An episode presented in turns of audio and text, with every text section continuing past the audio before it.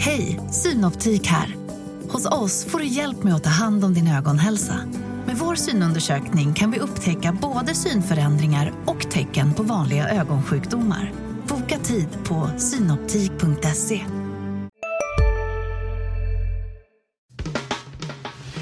Analyspodden från Dagens Industri.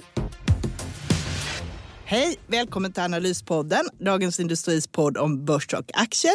Idag är det jag, Agneta Jönsson, som pratar och jag har med mig Ulf Pettersson. Vad tycker du vi ska prata om idag, Ulf?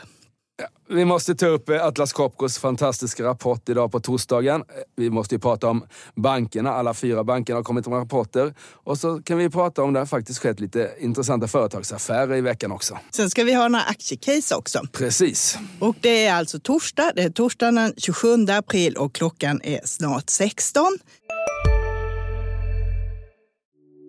Hej, Ulf Kristersson här. På många sätt är det en mörk tid vi lever i. Men nu tar vi ett stort steg för att göra Sverige till en tryggare och säkrare plats. Sverige är nu medlem i Nato. En för alla, alla för en. Vi är specialister på det vi gör, precis som du. Därför försäkrar vi på Swedea bara småföretag, som ditt. För oss är små företag alltid större än stora och vår företagsförsäkring anpassar sig helt efter firmans förutsättningar. Gå in på swedea.se företag och jämför själv. Vi kan väl börja med det här med verkstad. Du sa att Atlas Copco hade en fantastisk rapport. Vad hände där?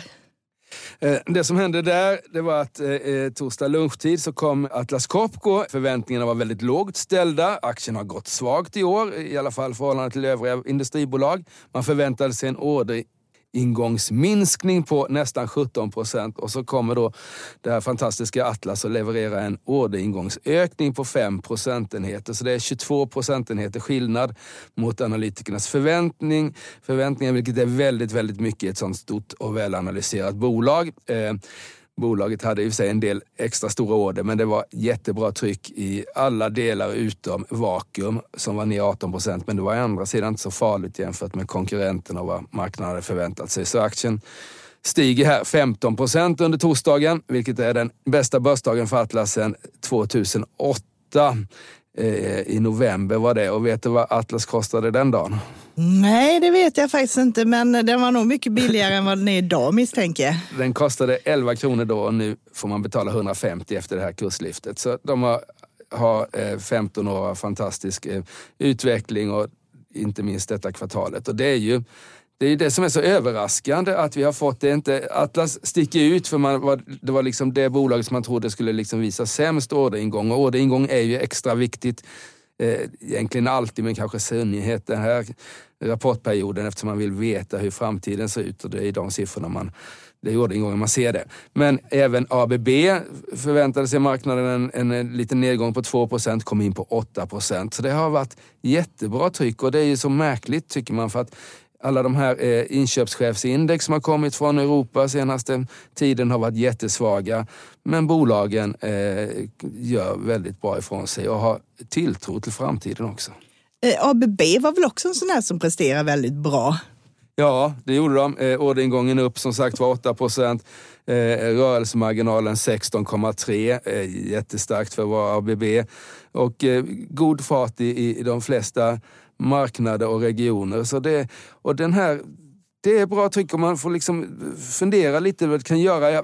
Att resultaten skulle vara bra, eh, det, det, det, det, var väntat eftersom de har byggt upp en stor orderstock som man nu kan beta av och den orderstocken består av produkter och tjänster till högre priser än för ett år sedan. Så att det skulle bli bra resultat det var inte så oväntat men att orderingången skulle, skulle hålla uppe så här bra är jätteoväntat. Och jag, det är nog mer priseffekt än vad vi kanske tror i de här siffrorna. Men sen så kan det ha att göra också att det är en ganska stor omställning som sker inom industrin med elektrifieringen av allt möjligt, inte minst elbilar, robotiseringen, energibesparingen och de där, de där stora, stora eh, trendbrotten gör att, att eh, industrin investera på ett sätt som man annars inte hade gjort i början av en lågkonjunktur. Kommer det också skilja sig mellan olika sektorer och olika typer av industrier då menar du? Ja, det tror jag man kan säga. Det kommer skilja. Än så länge tycker jag att det rullar på bra hos, hos alla. Exempelvis SKF, nu faller den aktien lite grann idag då, men det var ju en jättestark rörelsemarginal och, och de höjde förväntningarna på, på även också dem på orderingången framöver. Så än så länge går det bra, men vi kommer nog få se hur agnarna skiljs från vetet så småningom om den här lågkonjunkturen fortsätter. Det är mycket som händer nu och eh, vi pratade ju förra veckan om det här att Riksbanken skulle ha möte och du vann. De höjde 50 punkter. Jag trodde att de skulle höja 25 punkter. Jag hade i och för sig två av deras ledamöter med, Anna Breman och Martin Flodén tyckte likadant då att det skulle räcka med 25 punkter. Men det blev 50 och det kan bli ytterligare 25. De mm. mjukade upp det lite så, så kanske antingen i juni men det kan också bli september.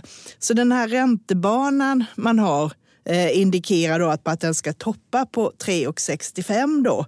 Eh, och man, i februari så indikerade att det skulle toppa på 3,33 så man har flyttat upp det lite. Men då varit lite mjukare nu på vad som händer i eh, kort tid här. Så det kommer att följas med. Men oavsett kan man ju säga att vi ligger nära räntetoppen i alla fall eh, för denna gången och sen kommer det troligen att eh, plana ut. Mm, så är det. Det var, det var ju ganska spännande reaktioner på det här beskedet. Alltså i, i många ska vi säga, tidningsartiklar stod det, och sånt där stod det liksom chockbeskedet för 50 punkter. Det var i och för sig det som de flesta hade trott. Men, men det var ändå liksom en dubbelhöjning och det stod att det var ett chockbesked. Men tittar man på hur, marknads, hur marknaden reagerade så sjönk ju faktiskt marknadsräntorna ganska mycket eh, när beskedet kom och kronan försvagades. Så, så, så, den allmänna tolkningen på marknaden var ju att det var ett mjukare besked än förväntat även om man höjde höjde räntebanan en del eh, faktiskt. Och så får vi väl se här, jag tror att de är ganska, eh, ska vi säga, eh, försiktiga och, och liksom inför framtiden här. För skulle inte inflationen falla ner till de här, de höjde ju faktiskt inflationsprognosen för 2024 och, och även eh, ja, 2024 lite grann. Skulle inte inflationen falla ner på det sättet som man tror så kan det bli en och kanske två höjningar till. Men, men, men ändå mjukt och, eh, och vi får väl se vad som händer. Det är väldigt osäkert. Jag tror inte de har bättre koll på Riksbanken än vad vi har egentligen. Sen måste de hänga med vad de andra centralbankerna ja. gör också så att inte kronan blir för svag. Vi ska prata om det i slutet det när vi går in på nästa veckas grejer. Mm. Så då ska vi titta lite närmare på det. Om vi fortsätter med det här med räntorna så påverkar ju då de, bolagen jag följer. Vi hade ju både Avanza och Nordnet kom in med resultat här i början av veckan eh, och eh, båda två de presterade sina näst bästa kvartals resultat hittills. Så det har att göra med att räntenettot ökade så kraftigt. Och det är ju att nu får det effekter på inlåningskontona. Att räntan där har inte höjt lika mycket som marknadsräntorna har höjt. Sen kommer ju det här att komma ifatt så småningom. Så det här är lite av engångseffekten nu vi har sett i några kvartal. Mm. Eh, och det har ju också varit så att människor har haft pengar mer på kontot därför att man har varit osäker. Börsen har också varit osäker och då har man inte riktigt vetat vad man ska göra. Och det är ju liksom en liten frågetecken med de här. Man såg nu i det här kvartalet att en del pengar flyttades från inlåningskonton in på börsen. Men blir det en osäker marknad så vet man inte riktigt vad som händer. För nu finns ju andra intressanta alternativ som obligationsfonder och korta räntefonder och sådant där. Så att det gör att även om de presterade bra så är värderingarna lägre. Både. Avanza och Nordnet handlas på ungefär 16 gånger årets förväntade vinst. Och det är betydligt lägre. De har ju haft P tal som har legat på 25 och uppåt mm. tidigare. Så att det speglar en del. Så att de här ska man köpa om man tror på en bra börs egentligen. Då går de som bäst. Mm. Men de ändå tycker jag bägge två presterar väldigt bra för att faktiskt vara utmanande för många privatpersoner nu. Och man såg ändå nettosparande för bägge två innan, innan kvartalet, det vill säga att de fick in nya pengar. Eh, Avanza fick in 17 miljarder och Nordnet fick in 7. Så att det ser man ändå att det är ändå inte riktigt så illa som man kanske kunde tro. Nej, det är spännande eh, just vad, vad folk gör av sina pengar. Man har haft dem på sitt konto till 0 procents ränta och inte brytt sig så mycket om det då för det har inte funnits några alternativ. Nu finns alla dessa alternativ som du sa Agneta. Sen har vi faktiskt ytterligare ett alternativ och det är ju att amortera på sina lån när de eh, lånen förfaller här. Eh, de som har legat på, med en ränta på 1,5-2 procent, vilket eh, nästan alla har gjort då, eh, någon gång. Men när, när de nya ränte, ränteförändringarna kommer så kan man nog tänka sig att det börjar amorteras. Man har ju redan sett det i bankerna faktiskt, redan alltså, nu då i storbankerna. Mm. Ja, och det säger även Avanza sa det också, man ser eh, amorteringar på bolån mm. och sådana här saker. Och det är mm. klart, om räntan på bolånet åker upp över fyra så är ju det ett konkurrenskraftigt alternativ så att säga att plocka ner det istället för att ha pengarna stående någon annanstans. Så är det. Eh, och framförallt så sänker man ju risken för framtiden också. Eh, så det, det, det är inget dumt alternativ för de som som har det faktiskt, tycker jag. Det, det, man sover lite bättre. Men eh, det var ju inte bara Avanza Nordnet utan det, alla fyra storbankerna kom ju i veckan med rapporter här. Har du lyckats eh, utröna hur det gick för dem och finns det någon vinnare och förlorare tycker du relativt vad man kunde tänka sig? Det man ser om man ska ta det är massor med olika poster, men man, mm. det som var i fokus var egentligen räntenetto och kreditförlust. Det var väl de mm. två posterna alla tittar extra noga på här. Vi visste att räntenettorna skulle bli jättestarka och det skulle lyfta vinsterna. Det blev till och med starkare än väntat mm. på sina håll. Man ser att de som lyfte, lyfte mest, eh, Swedbanks eh, räntenetto var 77 procent högre än vad det var första kvartalet mm. för ett år sedan och SEBs var 60 procent högre. Båda de två vet jag har verksamhet i Baltikum också. Mm. Och där ligger ju räntehöjningarna efter för ECB lämnade ju inte minusräntan här från eh, i mitten av förra året. Eh, och så höjningarna har kommit senare där och det är det som slår igenom. Så att tidigare har bankerna behövt betala när de har haft pengar hos ECB. Och det där klivet gjorde väldigt mycket. Det fick vi när vi lämnade minusränta tidigare också. Men det här avtar lite och det var väldigt mycket frågor om det här hur man ser på kundernas beteende och de ser en del där också flytt från transaktionskonto till sparkonto eh, och sådana här saker. Och sen får du den här effekten i lånen som du själv var inne på att lånen omprisas ju inte med en gång heller utan de förfaller ju successivt. Eh, och det får också en effekt. Men där ser man lite åt andra hållet att det är faktiskt press på marginalerna vad det gäller bolån och sånt. Mm. Och sen bromsar du in tillväxten kraftigt på bolån. Den har ju mer än halverats från som mest 7,7 procent i april förra året till nu var det nere i 3,3. Masssiffrorna har inte kommit än, men där vittnar de också, förmodligen är de ännu svagare. Och även på företagsutlåningen så har tillväxten mattats av, även om de flesta har vuxit sin företagsutlåning någonstans mellan 5 och 8 procent. Så mycket framöver blir då en mix mellan räntorna, planar de ut så får du inte den här effekten utav höjningar som du har haft med dig nu. Och sen har du då beroende på hur tillväxten är. Men det, det är inget som säger att det behöver gå ner. Sen den andra positiva effekten var att alla utom Swedbank hade mycket lägre kreditförlustreserveringar än och analytikerna trodde. Så att du fick två positiva överraskningseffekter i det här. Just det. Men ändå tycker jag att, att eh, du har ju följt det noggrannare än, än jag då, men jag satt ju med i Rapportmorgon när de kom här, att det var ändå, ska vi säga, Eh, blygsamma kanske är fel ord, men liksom de var lite återhållsamma, eh, eh, vdarna för de storbankerna här och pratade om att, att det var väldigt bra år, eh, väldigt bra kvartal då, att man liksom, det kändes som att man inte riktigt ville liksom visa upp de här starka siffrorna. För det är ju ändå kunder, kunder i, i banken som har betalat de här stigande, stigande räntorna då. Som du sa att räntenettot har stigit då mellan ja, 50 och 70 procent egentligen eh, jämfört med Q1 22 då. Det är klart att det är ju ett netto. Eh, hade vi fått rapportering på ränteintäkt så är ju den upp många hundra procent då förstås eh, på något sätt. Men så det är lite av engångseffekt och jag tror mm. som du säger att det är mycket därför att de dämpar ner sig ja. för att det är, det är naturligtvis eh, på det sättet. Och, du får inte, och det ligger också i förväntningarna. Eh, alla utom Nordea handlas ju med en rabatt mot sitt historiska eh, snitt. Handelsbanken och, och SEB på 10 drygt procent nu.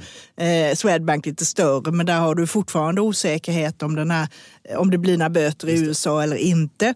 Det är bara Nordea som handlas högre än historiken och det gör de för att deras lönsamhet har ökat kraftigt så att det är motiverat där också.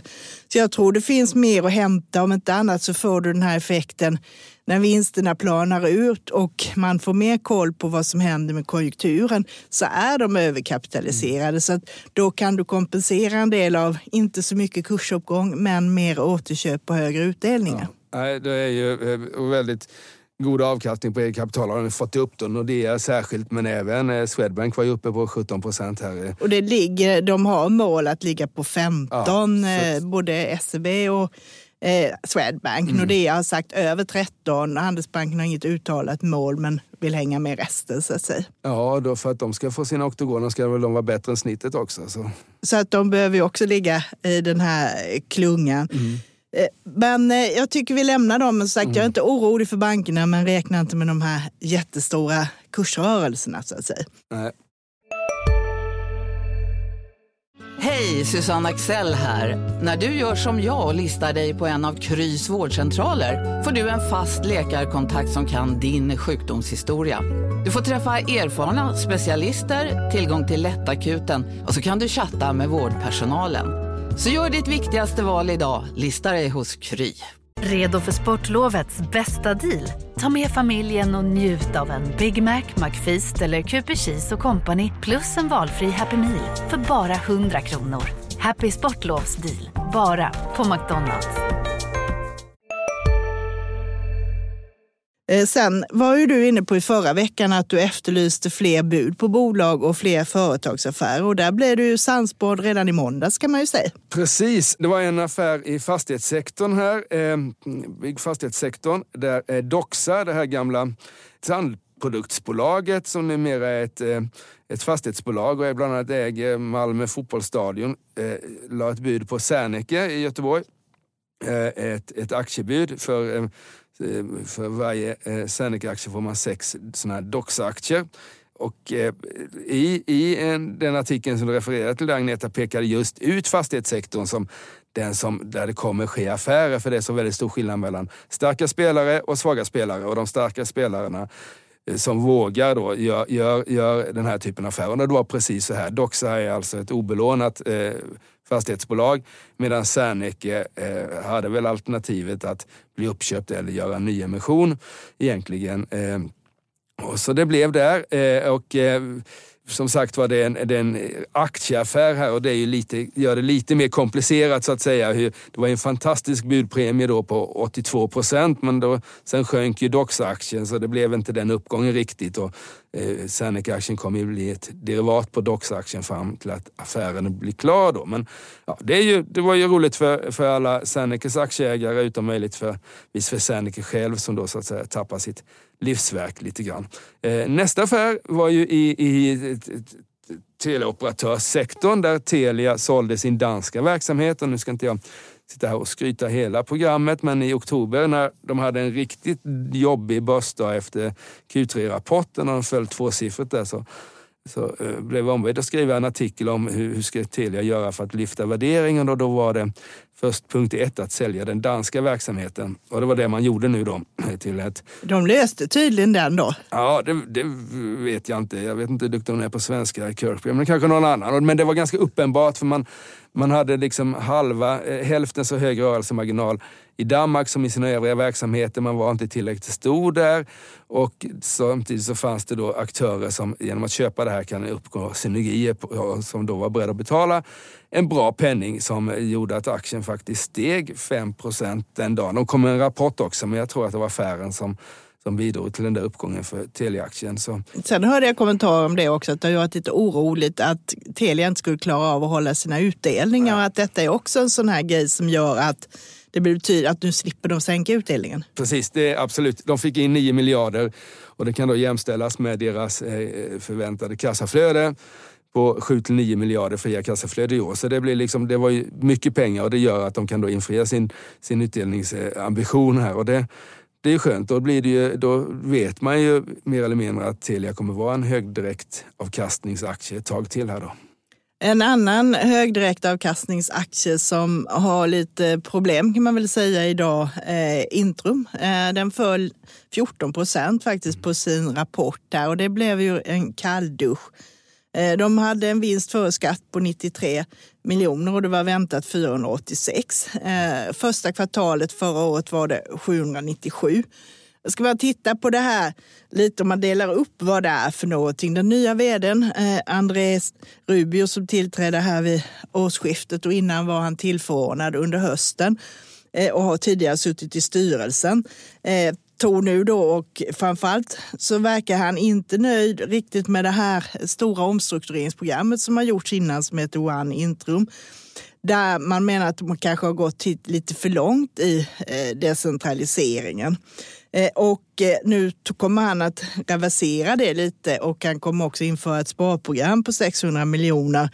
Eh, men där han också varit tydlig med att det inte är personalen ute i fältet som ska minska utan det handlar mer om att minska overheadkostnader.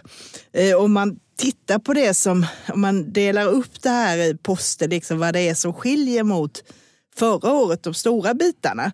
Så tittar du bara vinsten före skatt, vad som skiljer, så är det 700 miljoner ungefär som fattas helt enkelt. Och utav dem eh, så har du då något som heter icke-personal på nästan 300 miljoner. Och det är IT-grejer och sådana här saker som kan man misstänka då att det har sprungit iväg lite på det området. Och sen får du också finansnettot eftersom räntorna har gått upp så kraftigt och att de är skuldfinansierade. Så finansnettot är 300 miljoner högre än vad det var eh, för ett år sedan. Så det påverkar eh, också så att det kommer att presenteras planer för den själva underliggande verksamheten. Man säger inkassering på portföljer eh, ser bra ut. Det var lite trögare på inkasseringen, men de får in de pengar de ska. Och de har också träffat några stora kontrakt vad det gäller inkassering för annars, andras räkning. Det här Eh, som, man håll, som är deras andra stora ben här. Så att det är väl inte så farligt, men det är så stora tal och man måste hålla uppe marginalerna. Kostnaderna får inte kila iväg här för mycket. Däremot var omsättningen lika på 4,5 eh, miljard här, så att det är inte riktigt där problemet sitter, utan nu skulle man egentligen haft en kapitalmarknadsdag andra kvartalet. Det sa de tidigare och jag väntade och väntade men det kom aldrig något. Och nu så flyttar man fram den då så den kommer den 13 september. Så då kommer man att presentera mer hur man ska få ordning på det där.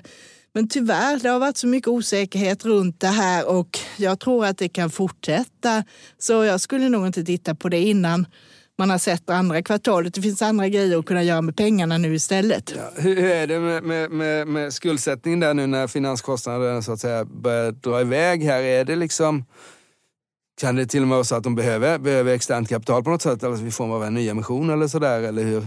Det tror jag inte riktigt än i alla fall, utan det som händer nu så klarar kassaflödet det, men du får effekten att skuldsättningsgraden ökar. Skulden är densamma, men eftersom ebitda är lägre så blir ju skuldsättningsgraden en lite över 4 nu. Mm. Innan var den 4, har gått upp till 4,2 och de ska ligga på 3,5. Mm. Så att han måste ju få ordning på de där grejerna. På ebitda för att så att säga få ner få ner skuldsättningsgraden där ja. Ja, och det är ju också så här att de, eh, om de inte gör det så får de ju jobbiga att växa vidare. För en stor del av affären är ju att köpa nya portföljer där de då har en belåning så att säga. Just det. Så att eh, det måste de få ordning på. Så jag tror inte på nyemission eller någonting sådant. Däremot lite lugnare tempo att man nu måste sätta igång med det här interna arbetet här. Så mm. att eh, ja, lite, jag måste bli lite besviken för jag trodde att de hade mer ordning på de grejerna än vad de har. Precis. Jag, jag lyssnade på eh, vd fråga då på Rapportmorgon idag här och det, som sagt var det var en ganska stor avvikelse mot, mot eh, marknadsförväntningar, 30 procent ungefär och det såg man ju i börskursen. Även om den är ju rejält nedpressad jämfört med tidigare nivåer och sånt där så har de väl tappat 60 procent i alla fall senaste året. Men, men det, det, det var inte mycket till skydd idag.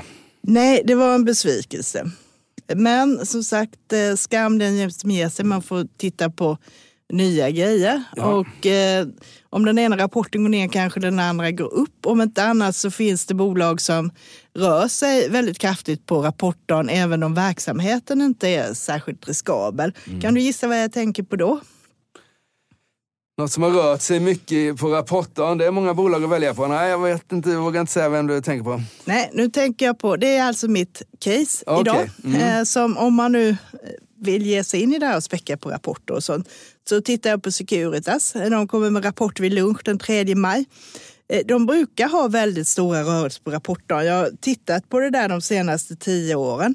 Eh, senast så föll de 5,9 procent i februari på en rapport som faktiskt var aningen bättre än väntat. Det var ingen dramatik på konfkolet heller. Eh, sen har du haft den största rörelsen var andra kvartalet 2022. Då gick den upp 12,4 procent. Eh, och största nedgången var andra kvartalet 2019. Då gick den ner 9,5. Och du har flest positiva utfall. 56 procent av fallen har de stigit de senaste 41 kvartalen. Mm. Så att det har du liksom lite oddsen med dig. Förra året gjorde de ju ett jätteförvärv av Stanley Security som har börjat smälta nu. Det var ju då värt i dagens dollarkurs ungefär 33 miljarder på skuldfri basis. När de gjorde det var det lika mycket som Securitas eget börsvärde. Man ser nu marginalerna börjar förbättras lite. Aktien är ju också då eh, historiskt lågt värderad. Eh, drygt 11 gånger rullande 12 månader mot femårssnittet på 14. Eh, Nordea höjde exempelvis riktkursen på Securitas från 109 till 113 kronor i förra veckan, eh, vilket då skulle ge en uppsida på 25 procent. Så det är ett sånt här läge som jag tycker är bra chansa mm. därför att det är en fundamentalt intressant aktie där mm. risken är ganska låg. Så om du chansar och det inte går riktigt din väg så har du ändå möjligheter att komma igen sen. Spännande. Jag, då ska inte jag vara sämre utan som mitt case blir också ett sånt här kommande rapportspec-case. Och det jag har eh, noterat eh, i den här rapportsäsongen att de här stora rapportvinnarna eh, är bolag som har gått väldigt dåligt, som kom med en bra rapport Q2, Q4 men har gått dåligt sen dess. Eh, eh, och sen så kommer en ny rapport och då stiger den riktigt. Vi hade eh, exempelvis New Wave var en sån där som tappade 30 procent sen de rapporterade som jag tyckte en bra Q4 och nu så kom de och då följde upp en bra Q4 med en riktigt bra Q1 och var upp tvåsiffrigt. Adlife var ett annat bolag som, som kom med en bra Q4. Eh, och sen så, sen så har aktien ändå gått ner eh, och sen så kom det en, en, en, ny bra rapport här. Och då blir mitt case eh, eh, eh Byggfakta som kommer nästa vecka. Eh, som har kommit en bra rapport Q4. Aktien steg 6-7 procent. Sen dess har den tappat 20 procent inför nästa veckas rapport här. Och man kan ju börja undra, bygg, är det verkligen något att ha när när det ser ut som det gör. Men eh, de har ju väldigt mycket eh, eh återkommande intäkter. Det är ju eh, mer av ett ska vi säga, IT-bolag egentligen än ett byggföretag. Det är ju ett informationsföretag först och främst.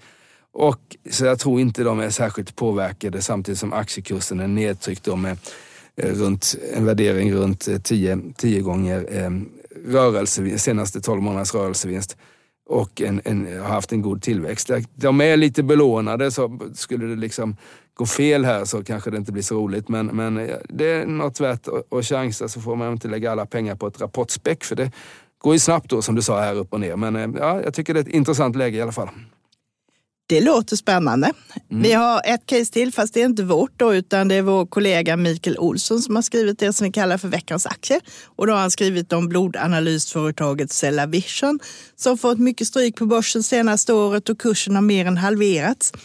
Eh, de jobbar ju lite med det här med AI och sådana här saker där de gör datainsamlingar och analyser och blodprov automatiskt och sådana här grejer. Även om det mesta görs fortfarande enligt vanliga manuella metoder.